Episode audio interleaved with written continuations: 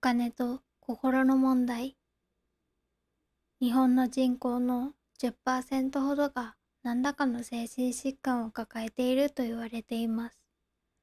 そしてそのうち通院などの方法で処置をとっている人は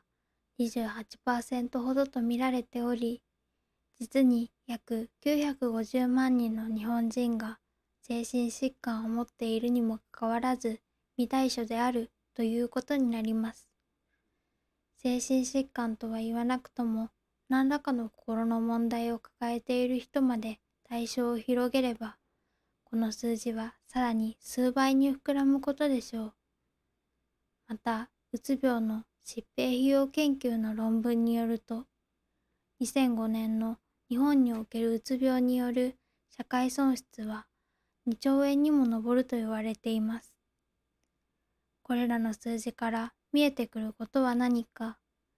それはなぜだかこの国においては心の問題は放置されてしまう。そしてそのことはあなたにとても大きな損失をもたらすことになる。もたらしているという事実です。1自殺志願者量産社会を生き抜くための武装自殺志願者量産社会と化してしまった現代日本において一生涯精神に問題を抱えずにいることはほとんど不可に近いことでしょう。この国が自殺志願者を量産するメカニズムについては別の記事で触れることにしますが、幸か不幸か、そんなフィールドに生を受けてしまった僕たちは、どうにかしてその厄災からサバイバルしていかなくてはなりません。普通に生活していれば、あらゆるトラップがあなたに襲いかかります。それはいじめや対人関係、職場でのトラブル、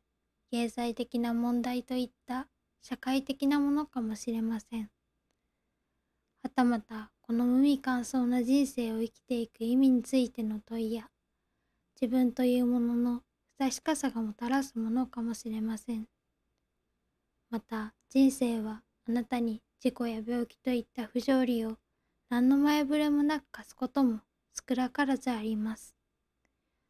さらに近年では死神にでも取りつかれてしまったかのように理由もなくただ死にたい消えたいという衝動を訴える人の数が急激に増えてきました。それらの困難をかいくぐり生き抜くためにはそれなりの武装が必要になります。2心の武装が不可欠にもかかわらず冒頭でも述べたように心の問題に対して具体的な対処を取ろうとする人はこの国では少数派です。さらに具体的な数字でそのことを見てみましょう。日本のメンタルヘルスのカウンセリング市場の規模は300から350億円と言われています。この数字をどう見るか、それは他の何かと比較しないとわかりませんね。ここにカウンセリング市場の30倍を超す1兆円程度の市場を持つ業界があります。何だと思いますか？答えは占いです。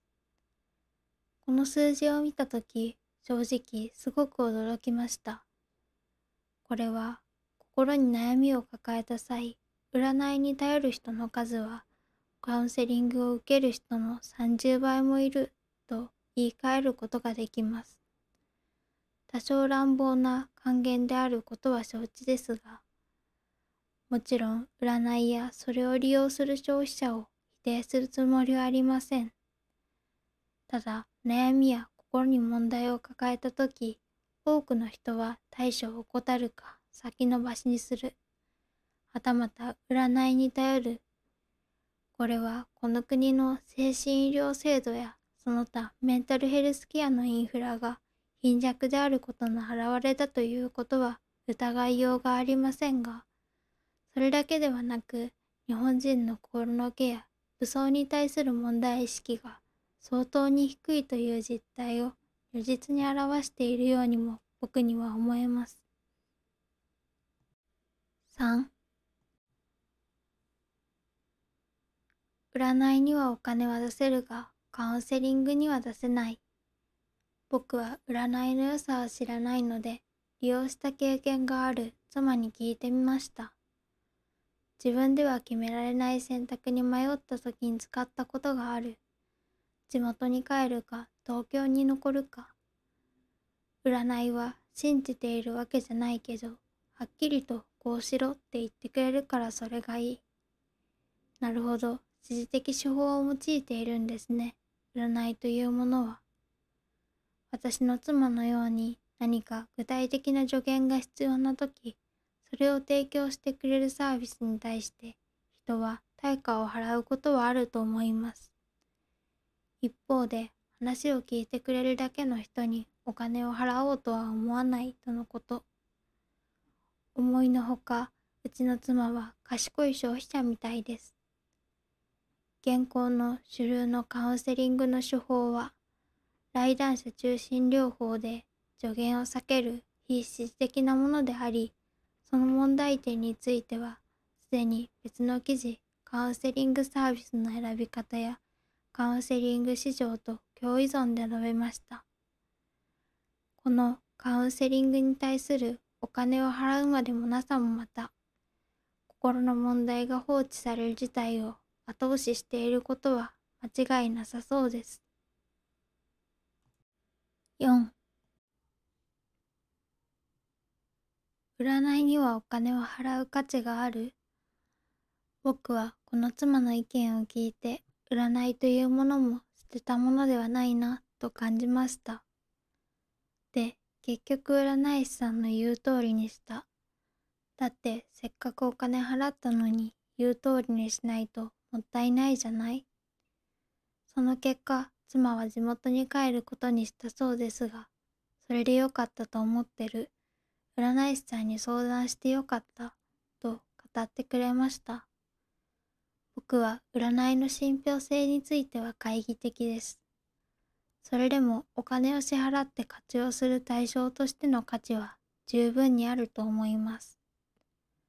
その理由は妻の上記発言を見て明らかなように、占いには人を行動レベルで動かす力があるからです。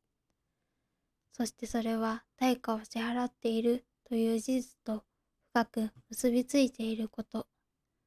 次はその事実が重要になってきます。5人は対価を払うことで動機を得る。妻はもったいないから占い師の指示に従い行動を起こしました。きっと妻の腹の内では答えはすでに決まっていたのでしょう。そしてその後押しを占い師がしてくれた。ここで占い師の対価をもらうに値する能力は、妻がすでに内心に秘めていたその答えを、対話中に妻の語る内容や身振りから見通したことにあります。おそらく占い師の真の職能とは、不可思議な力などではなく、高いコミュニケーション能力で客の内面を察し取る力にあるのでしょう。このことから何が読み取れるでしょうか。それは人は対価を支払うことで臓器を得るという事実です。妻はお金を払ったことで占い師から助言を得ました。しかしそれは表面的な見方です。本質的な面で妻に起こったことは、占い師という媒介を通して金銭を支払った事実により、すでに決めていた決断を実行に移す動機を得たということです。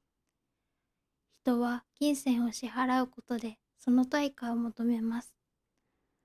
それが長期の例で支払ったんだから何かを得なければもったいないという形で彼女を動機づけしたのでしょう。6お金を払った方が結果がいい。出典を忘れましたが、面白い研究があります。学生を2つのグループに分け、それぞれ同じセミナーを受講させます。一方のグループからは参加費を徴収し、もう一方は徴収しませんでした。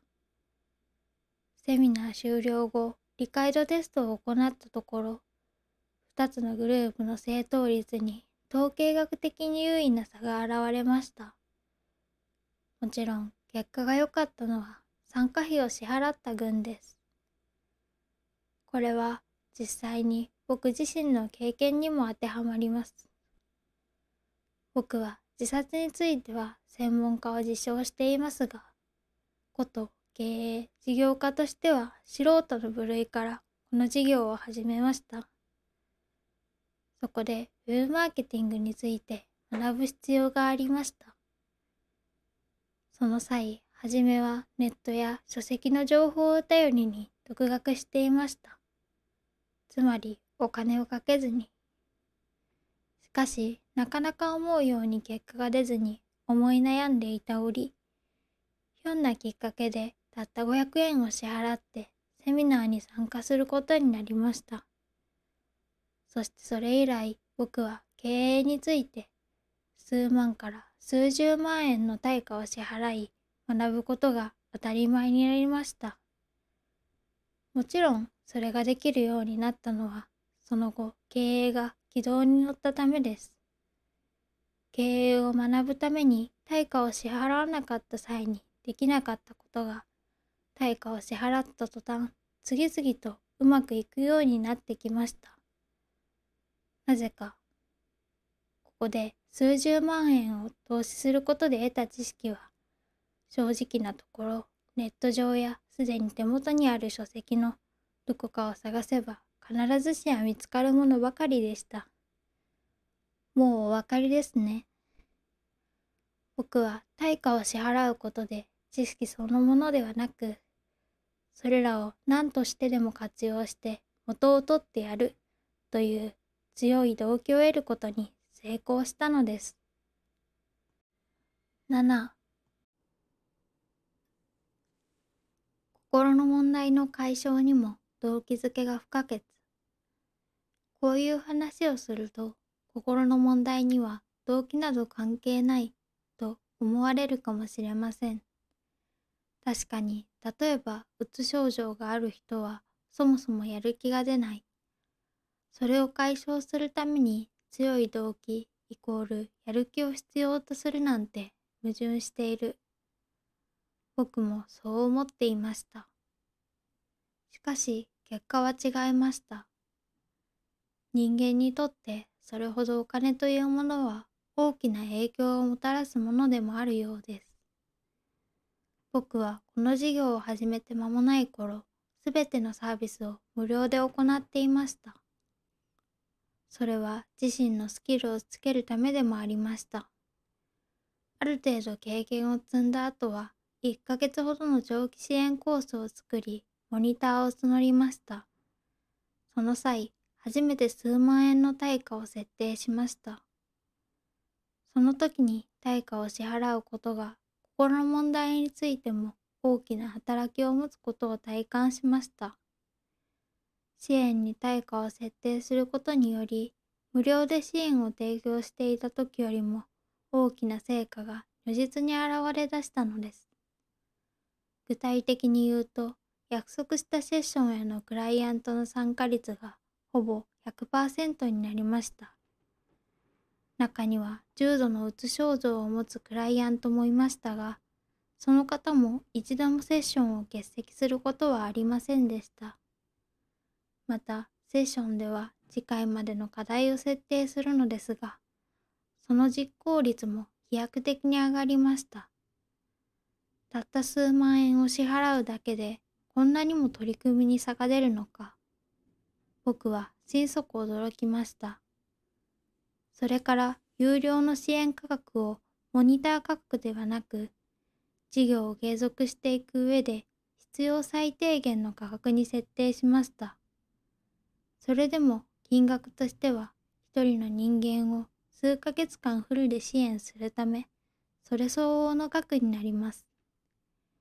結果はモニター価格の頃よりもさらに成果が明確に、しかも数倍早い段階で現れるようになりました。8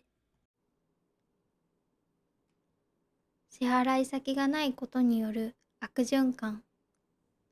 対価を支払った方が成果を得る可能性が飛躍的に上がることは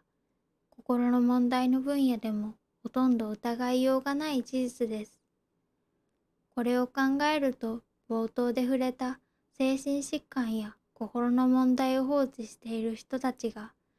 いつまでも回復できずにいる理由がよくわかります。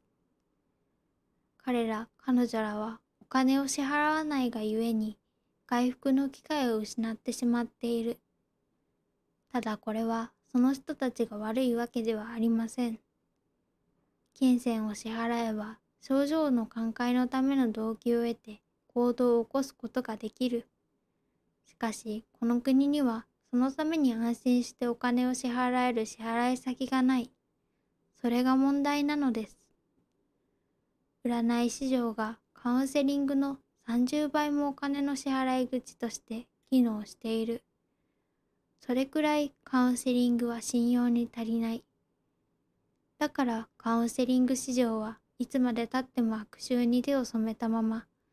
当たり前の価値を当たり前に提供することができない。すでに別の記事カウンセリング市場と共依存で解説した共依存構造に話がつながってきますね。9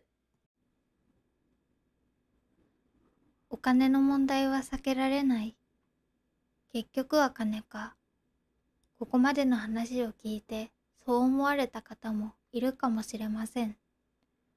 誤解を恐れずに言えば僕は結局は金だと思っています。例えばある成人男性が何らかの精神疾患により1年間休職を余儀なくされたとします。この場合、この男性が月30万円の稼ぎがあったとして、彼は30万 ×12 ヶ月イコール360万円の機械損失を起こすことになります。ここでこの男性が休職してすぐ、本当は休職する前が最適なタイミングなのですが、休職してすぐに何らかの支援に金銭を投資し、数ヶ月早く復帰できたとしたら、支援の費用が例えば30万円だったとして、半年早く復帰できた場合、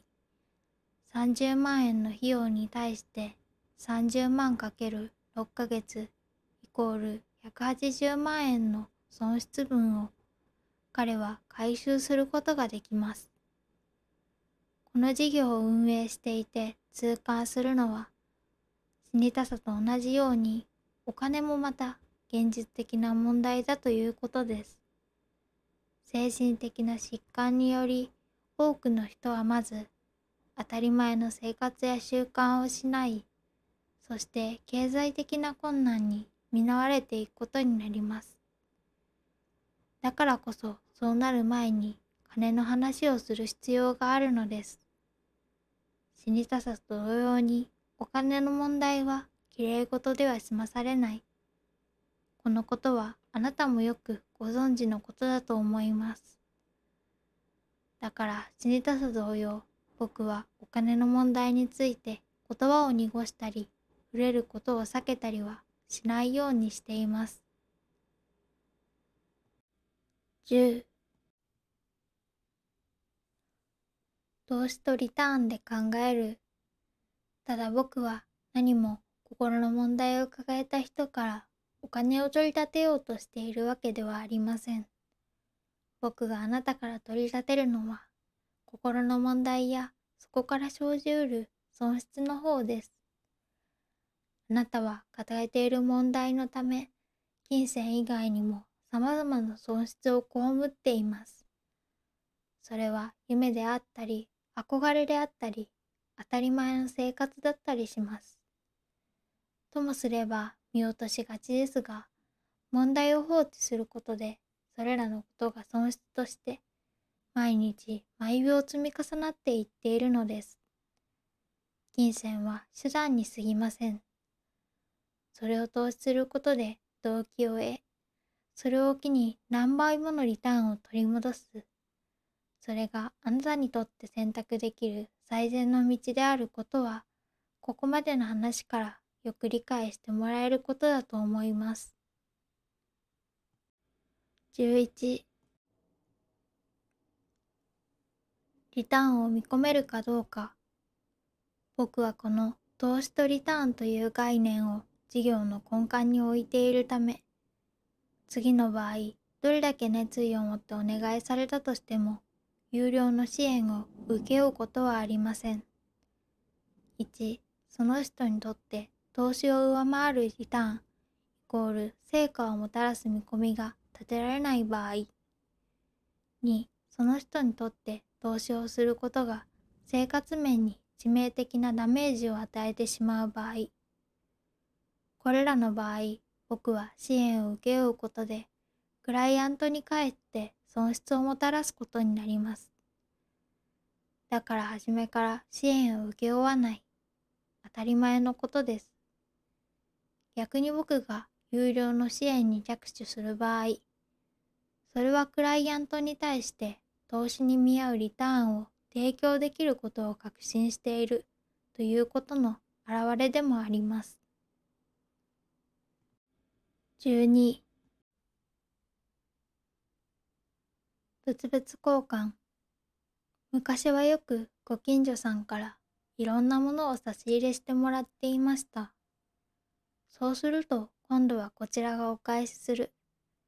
要は物々交換ですね。この物々交換の習慣は基本的には貨幣制度に置き換わりました。そこでは価値と価値が10日で交換されることが前提になります。一方で物々交換はそうではなく少しだけ色をつけてお返しするのが暗黙の了解だったりしました。つまりもらった価値小なりお返しの価値。僕はいまだに人の内面にはこの物々交換の習慣が生き残っていると考えています。だから仕事をしていてもいただいた対価以上の価値を提供しようと人は努めます。おまけをつけてあげたり値引きしてあげたり。僕たち人間の心には等価交換の理屈では収まりきれない領域があります。僕もまたクライアントとの間で物々交換をしている感覚でこの事業を続けています。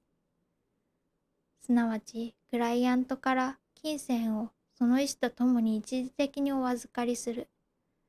そして決められた期間でそれにできる限り色をつけてお返しする。やっぱり当たり前のことをやっているだけなんですね。この当たり前を僕は品格という言葉ですでに別の記事、心の問題を扱う支援者の品格で説明しました。13最後に心の問題にお金の話を絡めることをこと日本人は汚いと考える慣習があるように思えます。この考えもまた僕が自身の死にたさを解消する探求を続けていく上で邪魔になったものの一つでした。死にたさの問題は倫理や道徳とは切り離して考える必要があるのと同じようにそこで必要になるお金についてもやはりそれらの余計な偏見とは切り離して考えられるべきです。平たく言うなら、金を出して心の問題が解消するなら、早く対価を払って動機と機会を得て取り組んだ方が得に決まっているというだけのことです。ただすでに指摘した通り、まだその創始先として適切な場所はとても少ない。だからこそもし信用できると感じられる投資先があれば、あなたはすぐにでも行動を起こした方がいい。そしてこの自殺志願者量産社会をサバイバルするための武装を開始してください。現代においてはそのための投資こそが人生にとって最も大きなリターンをもたらすことになるという事実に気づいている人はまだほとんどいないようです。あなたにとってあなたの命や人生を心から楽しめる健康な心身ほど価値のあるものなどこの世に存在し得ません。それをお金で守ること、取り戻すことができるのだとしたら、それほどお得な話なんてなかなか見つかるものじゃないと思いませんか？